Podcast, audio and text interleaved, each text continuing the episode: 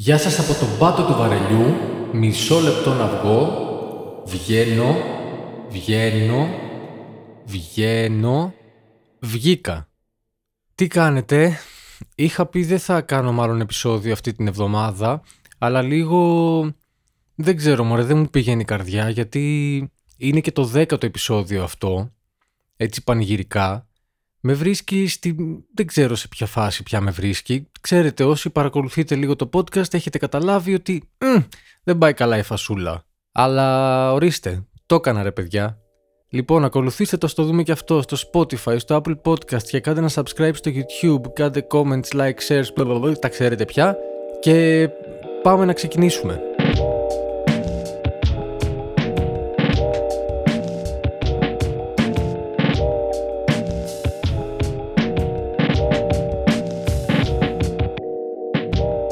Όσοι έχετε Facebook θα έχει πάρει το μάτι σας εδώ και κάποια χρόνια κάποια groups που λέγονται Thank You Next και κάτι τέτοια που είναι ουσιαστικά ένας χώρος που ο καθένας μπορεί να πάει και να αποστάρει τον πόνο του και λίγο χιουμοριστικά κάποιες φορές αλλά όχι πάντα. Ε, ένα από αυτά τα groups αν θυμάστε και αν το έχετε πετύχει ποτέ έχει να κάνει με ιστορίες εργασιακής τρέλας κάπως ε, και ενώ βρίσκεις έτσι ενδιαφέροντα πράγματα μέσα σε αυτό ειδικά ξέρω εγώ για μένα που γράφω σενάρια εννοώ. Ε, κάπως ε, έχει πλάκα να μπαίνω καμιά φορά να διαβάζω ρε παιδί μου ιστοριούλες τέτοιες, γιατί με ενδιαφέρει και το εργασιακό περιβάλλον σαν θέμα ε, για σάτυρα κλπ. Αλλά ε, ε, τα περισσότερα post σε αυτό το group το οποίο παιδιά δεν θυμάμαι τώρα πώς το λένε και βαριέμαι λίγο να ψάξω πώς το λένε, συγγνώμη. Πρέπει να είναι το thank you next οι εργοδότες. Κάπως αυτό πρέπει να είναι. Τέλος πάντων, τα περισσότερα post που, που πλέον είναι εκεί μέσα ε, είναι από ανθρώπους οι οποίοι μόλις παραιτήθηκαν και μας ανακοινώνουν ότι παραιτήθηκαν. Με πολλά θαυμαστικά. Και κάπως ε, είχε, αρχίσει, είχε αρχίσει να με κουράζει αυτό το πράγμα. Ε, γιατί λέω ρε παιδί μου εντάξει παραιτήθηκαν. OK, okay, συγχαρητήρια.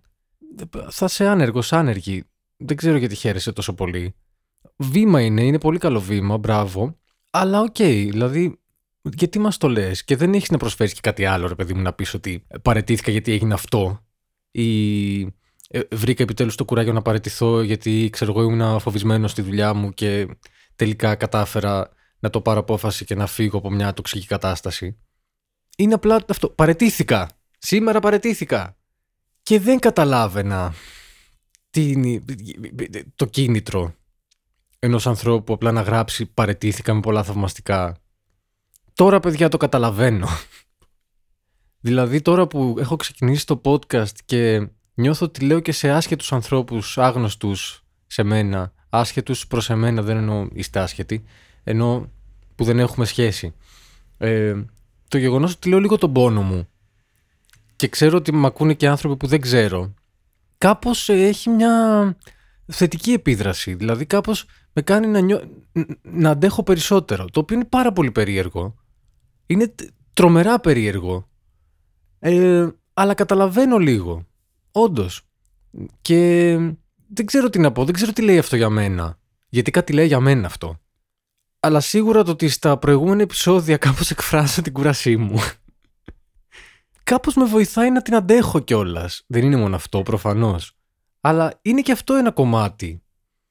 Δηλαδή το, το, το ότι εγώ κάθομαι και γκρινιάζω και ο άλλος δεν έχει κάποιο, κάποιο λόγο να μ' ακούσει, ενώ δεν είναι ο κολλητός μου, η κολλητή μου, ο φίλος μου, η θιά μου, η ξαδέρφη μου μόνο. Δεν ξέρω, κάτι κάνει περίεργο που θα το ανακαλύψω από το Μάρτιο, που θα είμαι χωρίς δουλειά και θα έχω χρόνο να το σκεφτώ λίγο καλύτερα.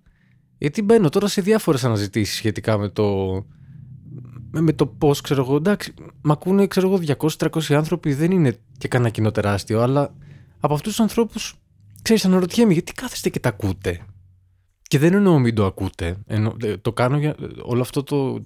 Ασχολούμαι με αυτό το podcast για να το ακούνε άνθρωποι και μακάρι να έρθουν και άλλοι άνθρωποι και να ακούνε. Αλλά νιώθω ότι κάπως, αν και μου φαίνεται τελείως εγωκεντρικό όλο αυτό το πράγμα και λίγο λέω ότι είμαι λίγο ψώνιο, ξέρω εγώ. Ότι τώρα βάζω τους ανθρώπους σε μια διαδικασία να ακούσουν πώς περνάω εγώ στη δουλειά μου ή ούτε καν αυτό. Πώς πώς νιώθω εγώ για τη δουλειά μου τελεία, χωρίς να λέω και πολλές λεπτομέρειες, η αλήθεια είναι. Και οι άνθρωποι κάθονται και τα ακούνε και δεν το σκυπάρουν. δίνει μια περίεργη δύναμη, δεν ξέρω, δεν ξέρω. Και, και ίσως το, το να ακούσει έναν άνθρωπο άγνωστο να γκρινιάζει για τη δουλειά του, κάπως σε, σε φτιάχνει και σένα λίγο ψυχικά, ότι και εσύ θες να γκρινιάξεις κάπου και ακούς κάποιον άλλον και λες ότι Α, να και αυτός ας πούμε, και αυτός και εκείνος και αυτή και το... Δεν ξέρω, γι' αυτό μάλλον έχουν και τόση πέραση τα, τα posts αυτά στο group το παρετήθηκα, παρετήθηκα, μπράβο κοπέλα μου, μπράβο αγόρι μου που παρετήθηκες. Και εγώ θέλω, συνεχίζει υποσυνείδητα, και εγώ θα ήθελα, αλλά δεν έχω το αρχίδι, ας πούμε, ή δεν έχω την άνεση αυτή τη στιγμή να το κάνω, την οικονομική. Αλλά μπράβο που παρετήθηκες. Και είναι περίεργο πώς λειτουργεί αυτό ψυχολογικά στο κοινωνικό μας ε, υποσύνολο. Και μένα δηλαδή μέχρι τώρα, μέχρι να, να φτάσει ο κόμπος στο χτένι, κάπως δεν με, με, με κούραζαν πάρα πολύ αυτά τα παρετούμε, παρετούμε, παρετήθηκα τέλεια. Ε, τώρα δεν μπορώ να πω ότι κάθομαι και τα διαβάζω και χειροκροτάω πίσω από το πληκτρολογιό μου, αλλά τουλάχιστον καταλαβαίνω αυτούς τους ανθρώπους που κάθονται και γράφουν ένα post χωρίς να προσφέρουν κάποιο σημαντικό περιεχόμενο. Μόνο μάλλον το ότι ακούς ότι ο άλλος βρήκε τα κότσια να παραιτηθεί ή βρήκε το σωστό χρόνο, το σωστό τρόπο και αν είσαι και εσύ στην ίδια φάση, κάτι σου δίνει. Αυτό. Εν τω μεταξύ, τώρα έχω αρχίσει τον τελευταίο καιρό, ανακάλυψα τις τελευταίες μέρες, πολύ λίγες μέρες. Ανακάλυψα ένα άλλο podcast που λέγεται Εγώ παρετούμε, το οποίο το, το κάνει ένας ε, τύπος πάρα πολύ γλυκός και πάρα πολύ συμπαθής. Και έχει μάλιστα και ένα ωραίο, ωραίο και Εγώ παρετούμε. Ε, το οποίο δεν έχει καθόλου να κάνει με όλο αυτό. Είναι η χαρά της ζωής ο άνθρωπος. Η χαρά της ζωής. Τέλος πάντων, όλοι γκρινιάζουμε στα podcast αυτά προφανώς και η γκρίνια είναι ένα σημαντικό θεματάκι σε, αυτά τα, σε αυτού του είδους τα podcast. Αλλά ρε παιδί μου, έχει ονομάσει ο άνθρωπος το podcast του Εγώ παρετούμε και τουλάχιστον από τα λίγα που έχω ακούσει δεν έχω προλάβει να τα ακούσω όλα. Τώρα τον βρήκα. Αλλά κοίτα, έχω κι εγώ ένα ρόλο λίγο περίεργο. Μοιάζουμε. αλλά πώς να σου πω, έχει πολύ πλάκα το, ο τίτλος, η αντίστοιξη του τίτλου με το πόσο, όχι χαρούμενος, δεν είναι χαζοχαρούμενος ο άνθρωπος, αλλά με το πόσο έτσι ωραία και θετικά περιγράφει κάποιες στιγμές της καθημερινότητας. Και από ό,τι ξέρω δεν είναι κωμικός, γιατί ας πούμε ο Ζάμπρας, τον οποίο επίσης αγαπάω πάρα πολύ και ακούω, ε, και μάλιστα ήταν και έμπνευση. Τέλος πάντων, ήταν, ήταν από τα podcast που άκουγα εδώ και πάρα πολύ καιρό και κάπως μέσω και αυτού αγάπησα αυτού του είδους τα podcast. Και είπα κι εγώ κάποια στιγμή, Α, ας το κάνω. Αλλά ο Ζάμπρας είναι κωμικός. Και ο άνθρωπος είναι επαγγελματίας και. Πώς να σου πω. Έχει ένα άλλο ταλέντο και ένα άλλο και μια άλλη ρουτίνα στο μυαλό του σε σχέση με το πώς να φτιάξεις τέτοιου είδους περιεχόμενο. Ο κύριος που κάνει το Εγώ παρετούμε, από ό,τι καταλαβαίνω, δεν είναι κωμικός. Δεν έχω καταλάβει και με τι ακριβώς ασχολείται ακόμα. Ε, δεν τον έχω ψάξει, δεν έχω προλάβει. Θα τον ψάξω όμως σίγουρα τις επόμενες εβδομάδες.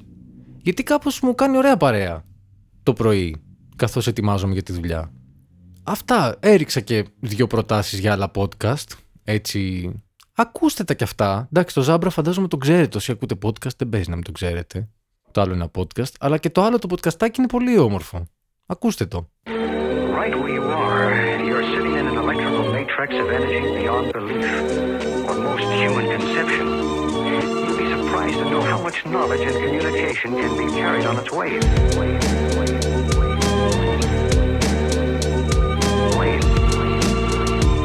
Φυσικά να μην ξεχάσουμε και θα εκμεταλλευτώ το ότι το επεισόδιο αυτό βγαίνει πέμπτη, όπως και όλα τα επεισόδια, ε, να πούμε χρόνια πολλά, σήμερα 29 Φλεβάρι, σε όσους έχουν τα γενέθλιά τους κάθε 4 χρόνια. Αξίζουν να ακούσουν ένα χρόνια πολλά. Γιατί δεν θα το ακούνε συχνά φαντάζομαι.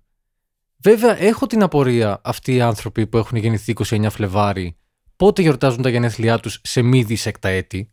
Δηλαδή τα γιορτάζουν 28 Φλεβάρι, τα γιορτάζουν 1 Μάρτι τα γιορτάζουν κάποια άλλη ημερομηνία, ό,τι να είναι; Ε, είναι λίγο κλεισέ αυτό το.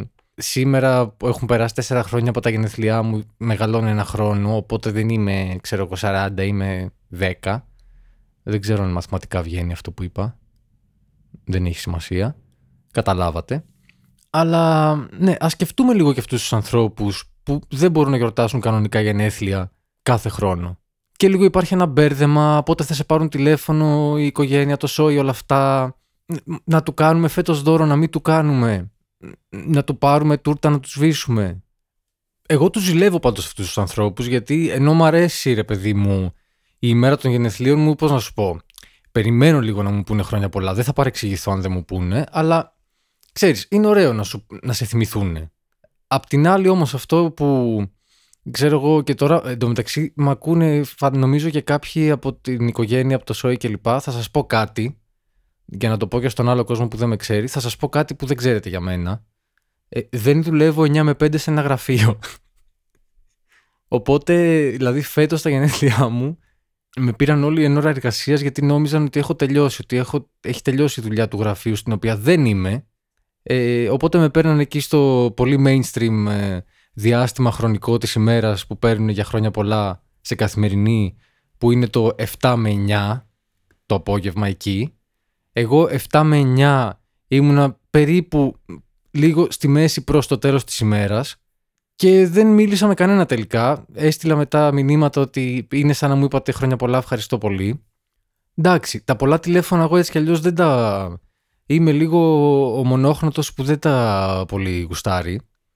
Ε, αλλά είναι ωραίο ρε παιδί μου να σε σκέφτονται, εντάξει. Ευτυχώς, βέβαια, οι περισσότεροι τώρα από την οικογένεια και τα μεγαλύτερα ξαδέρφια μου, επειδή έχω πιο μεγάλα ξαδέρφια ηλικιακά και κάποιες θείες και τέτοια, ε, έχουμε συνηθίσει λίγο τα social media τώρα που μου πάνε πιο πολύ σαν ε, αυτό σαν ε, τρόπος επικοινωνίας για τέτοια πράγματα. Κάπως το έχουμε βρει. Και επειδή έχασα λίγο τον ηρμό μου, ε, επιστρέφω πίσω ότι κάπως ζηλεύω τους ανθρώπους που έχουν γενέθλια κάθε τέσσερα χρόνια, αν τα γιορτάζουν κάθε τέσσερα χρόνια, γιατί αποφεύγουν λίγο αυτό το με το τηλέφωνο το «Έλα, χρόνια πολλά, ευχαριστώ θεία, τι κάνετε, καλά, εσύ, καλά, άντε άντε, πολύχρονος αγόρι μου». Και τελειώνει εκεί το τηλεφώνημα. Αυτά θα προτιμούσα ας πούμε μια αναπάντητη και να απαντήσω μετά ευχαριστώ πολύ σε φιλό. Κακός άνθρωπος. Τέλος πάντων, ναι, είναι, είναι να τους ζηλεύεις αυτούς τους ανθρώπους που έχουν τόσο σπάνια γενέθλια ε, οι οποίοι εντωμεταξύ διαβάζω ότι ε, έχουν γεννηθεί, είναι ένα θαύμα της φύσης που γεννήθηκαν τη συγκεκριμένη ημερομηνία λέει οι πιθανότητες να γεννηθεί κάποιος στις 29 Φλεβάρι είναι περίπου 1 στις 1461 ή περίπου 0,068%.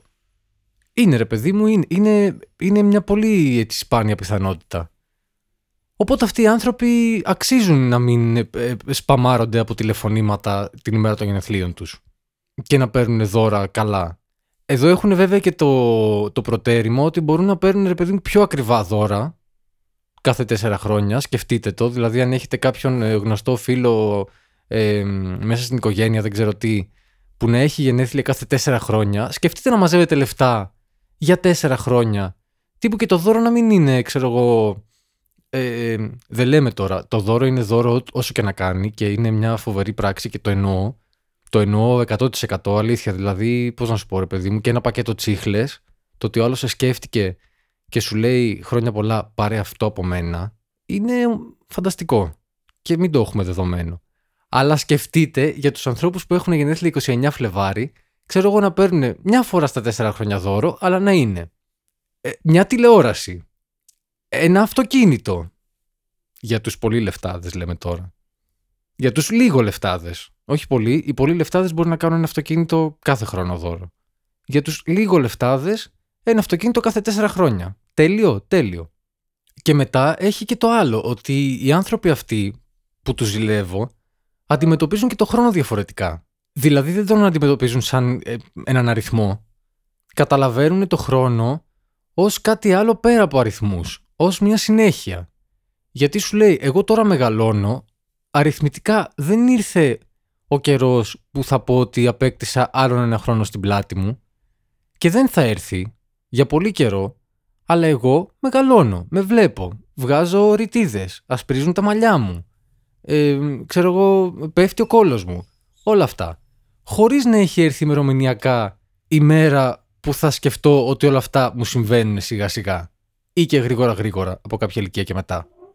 Οπότε έχουν και το άλλο πλεονέκτημα ότι δεν έχουν να περνάνε μια μικρή υπαρξιακή κρίση κάθε χρόνο. Γιατί τα γενέθλια παιδιά, ας μην γελιόμαστε, από κάποια ηλικία και μετά, βασικά μέχρι κάποια ηλικία, είναι ρε παιδί μου μια γιορτή. Είναι ένας ε, λόγος να βγεις έξω να διασκεδάσεις, να φας ε, τούρτα, οτιδήποτε. Μετά, από κάποια ηλικία είναι μια αφορμή για μια υπαρξιακή μικροκρίση. Και μη μου πει κανείς το αντίθετο. Μη μου το παίζετε χαρούμενοι.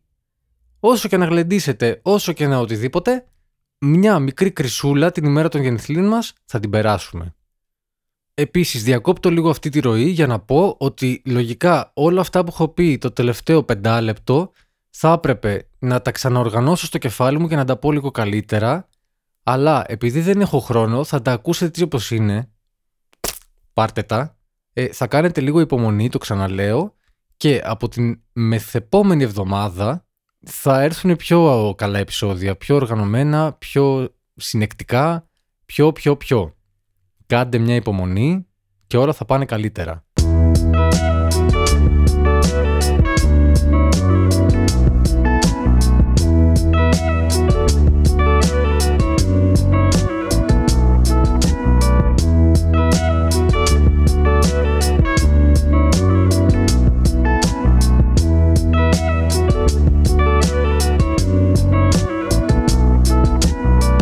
Εν τω μεταξύ χθες το οποίο χθες υπενθυμίζω είναι για σας χθες, για μένα είναι σε τέσσερις μέρες από τώρα γιατί είναι Σάββατο την ώρα που ηχογραφώ και δεν ξέρω πώς θα πάει αυτό. Αλλά ας πούμε χθες, 28 Φλεβάρι, είχαμε μια πανελλαδική απεργία.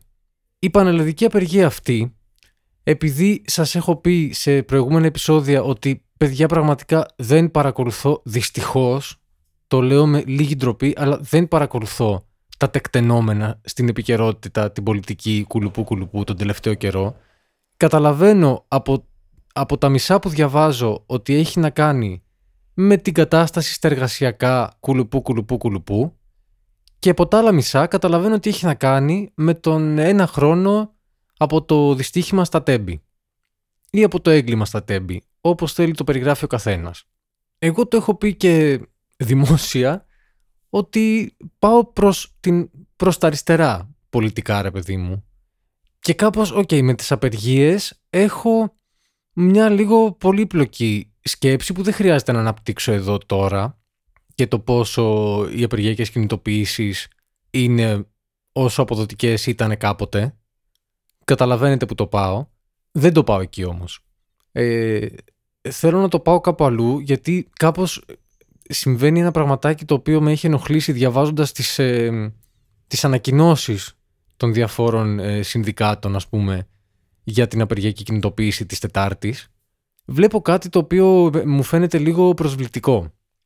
Όταν κάνεις μια απεργιακή κινητοποίηση ε, πρέπει να ξέρεις γιατί την κάνεις. Δεν μπορείς να τα βάζεις όλα σε ένα κουβά, σε ένα τσουβάλι. Συγκεκριμένα διάβασα από την Πανελλήνια Ομοσπονδία Θεάματος Ακροάματος μια ανακοίνωση που βγάλανε για το γιατί απεργούμε την Τετάρτη 28 Φλεβάρι και έχει πρώτο λόγο το ότι δεν αποδίδονται οι ευθύνες για το δυστύχημα των τεμπών και από το δεύτερο λόγο και κάτω ξεκινάει τα εργασιακά. Και το βρίσκω λίγο ασεβές, το βρίσκω λίγο περίεργο το να τα μπλέκουμε τόσο πολύ. Ενώ ρε παιδί μου κάνε μια απεργία στις 28 Φλεβάρι για τα εργασιακά και ξανακάνε άλλη μια απεργία μετά από λίγες μέρες για να ζητήσεις δικαιοσύνη για το δυστύχημα των τεμπών. Αυτό το τα τσουβαλιάζω όλα. Παιδιά δεν ξέρω, μπορεί να κάνω και λάθος, αλλά μου φάνηκε τόσο άσχημο. Ότι τώρα με αφορμή αυτό, με αφορμή αυτό το κοινωνικό ε, αίτημα, ας βάλω μέσα και αυτό που έχει να κάνει με τα λεφτά μου που δεν έχει να κάνει μόνο με τα λεφτά μου, έχει να κάνει και με τη ζωή μου, έχει να κάνει και με την καθημερινότητά μου και με όλα αυτά.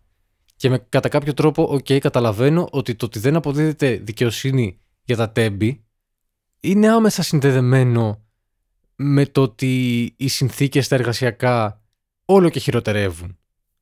Γιατί έχει να κάνει όλο με ένα ε, γενικό πολιτικό περιβάλλον. Αλλά επειδή εδώ μιλάμε για ανθρώπους που έχουν πεθάνει δεν ξέρω κατά πόσο είναι σωστό να τα βάζουμε όλα μαζί μέσα και όλο αυτό το πράγμα να θολώνει και να μην ξέρεις τελικά εγώ τώρα θα κατέβω σε μια πορεία για να ζητήσω δικαιοσύνη για τα θύματα ή για να ζητήσω παραπάνω μισθό και συλλογική σύμβαση εργασίας. Για ποιο λόγο κατεβαίνω; Κατεβαίνω για όλα. Κατεβαίνω απλά για να δείξω μια αγανάκτηση, η οποία δεν έχει καμία κατεύθυνση. Γιατί; Δηλαδή πέρυσι οι πορείες που είχαν γίνει, στις οποίες είχα πάει κιόλας, ε, είχαν πολύ καθαρό στόχο. Ότι παιδιά έχει γίνει αυτό το έγκλημα, αυτό το πράγμα που δεν μπορούσαμε να φανταστούμε ότι μπορεί να γίνει στην Ελλάδα του 2023, γιατί θα έπρεπε τα πράγματα να λειτουργούν αλλιώς και θα έπρεπε ο σιδηρόδρομος να έχει εξυγχρονιστεί και να αποτρέπει τέτοια δυστυχήματα αυτόματα. Και εκεί υπήρχε μια σύμπνοια, ρε παιδί μου. Ήταν πάρα πολλοί κόσμος κάτω. Υπήρχε μια σύμπνοια. Ξέραμε γιατί διαδηλώνουμε. Ξέραμε γιατί διαδηλώνουμε. Εδώ τώρα μάλλον δεν είμαι τόσο αριστερός για να καταλάβω πώς μπλέκουμε τη δικαιοσύνη για τα θύματα των τεμπών και για τις οικογένειές τους και μαζί βάζουμε και μπλέκουμε τα εργασιακά μας. Δεν είμαι τόσο αριστερός μάλλον, δεν ξέρω. Αλλά πραγματικά μου φάνηκε ένα τρελά σεβές πράγμα στην ίδια ανακοίνωση να βάζεις αυτά τα δύο πράγματα μαζί και μάλιστα πρώτο αυτό που θα πιάσει το συγκινησιακό και μετά από κάτω ό,τι αφορά το μικρό, το μικρό κοσμό μας και τη μικροσυντεχνία μας. Δεν λέω ότι δεν είναι σημαντικά και τα δύο. Είναι σημαντικά και τα δύο. Αλλά είναι άλλες κατευθύνσεις. Και επιτέλους πρέπει λίγο, αν είναι να έχουμε αγωνιστικό πνεύμα, να ξέρουμε και προς τα πού το κατευθύνουμε και γιατί το κατευθύνουμε εκεί. Να ξέρουμε λίγο ότι τα πράγματα αλλάζουν σιγά σιγά. Δεν πρόκειται να αλλάξουν όλα μαζί. Δεν πρόκειται να αλλάξουν όλα μαζί. Τελείωσε αυτό. Ένα-ένα με μια συνοχή. Δηλαδή, μην πάρετε το podcast μου ως παράδειγμα, γιατί αυτό φαίνεται να κάνετε. Θέλει μια συνοχή. Εδώ κάνουμε πλακίτσα, εκεί δεν μπορούμε να κάνουμε ό,τι να είναι. Θα κατέβει κόσμος με ένα, δυο, τρία αιτήματα. Όχι για όλα. Καθίστε ρε παιδιά. Γι' αυτό δεν παίρνει κανείς στα σοβαρά πια τις απεργιακές κινητοποιήσεις. Γιατί μπαίνουν όλα και απλά βγαίνει ένας όχλος. Όχι όλες. Ε, και δεν, ε, το μειώνω πάρα πολύ. Αλλά θέλει λίγο πιο πολύ σκέψη πριν ανακοινώσουμε κάτι και στην τελική θέλει και μια πρόταση ότι έχουμε αυτό το πρόβλημα, όχι «Αχ, η ζωή μας είναι σκατά και θέλουμε να τα λύσετε όλα τώρα», γιατί δεν πρόκειται να τα λύσουν όλα τώρα. Θέλω συλλογική σύμβαση εργασίας με αυξημένο μισθό, γιατί έχεις φτάσει την οικονομία σε ένα σημείο που δεν μπορεί να υποστηρίξει χαμηλές τιμές, οπότε εμένα η ζωή μου έχει ακριβήνει πάρα πολύ και απαιτώ μεγαλύτερο μισθό για να μπορώ να ζήσω καλά. Όσο καλά γίνεται, γιατί τώρα δεν ζω καλά. Ένα πράγμα είναι αυτό. Να το κάνουμε αυτό μια μέρα, να πάμε μια άλλη μέρα και να φωνάξουμε για, για τα τέμπη. Πολύ θόρυβος και τελικά δεν βγαίνει τίποτα. Αυτό θέλω να πω. Ε, θέλω να με συγχωρήσετε που το σοβάρεψα τόσο πολύ και δεν το σοβάρεψα και πολύ σοβαρά, ενώ συνεχίζω να αντιμετωπίσω ακόμα και τα σοβαρά θέματα με, μια ελαφράδα στη σκέψη εννοώ. Ε, Δηλαδή θα έπρεπε να έχω συγκροτήσει λίγο περισσότερο αυτό που θέλω να πω. Αλλά OK, okay, that's it, δεν πειράζει. Αλλά ναι, λίγο με έσκασε αυτό που το είδα. Κάπως ένιωσα... Ένιωσα πολύ περίεργα. Τέλος πάντων.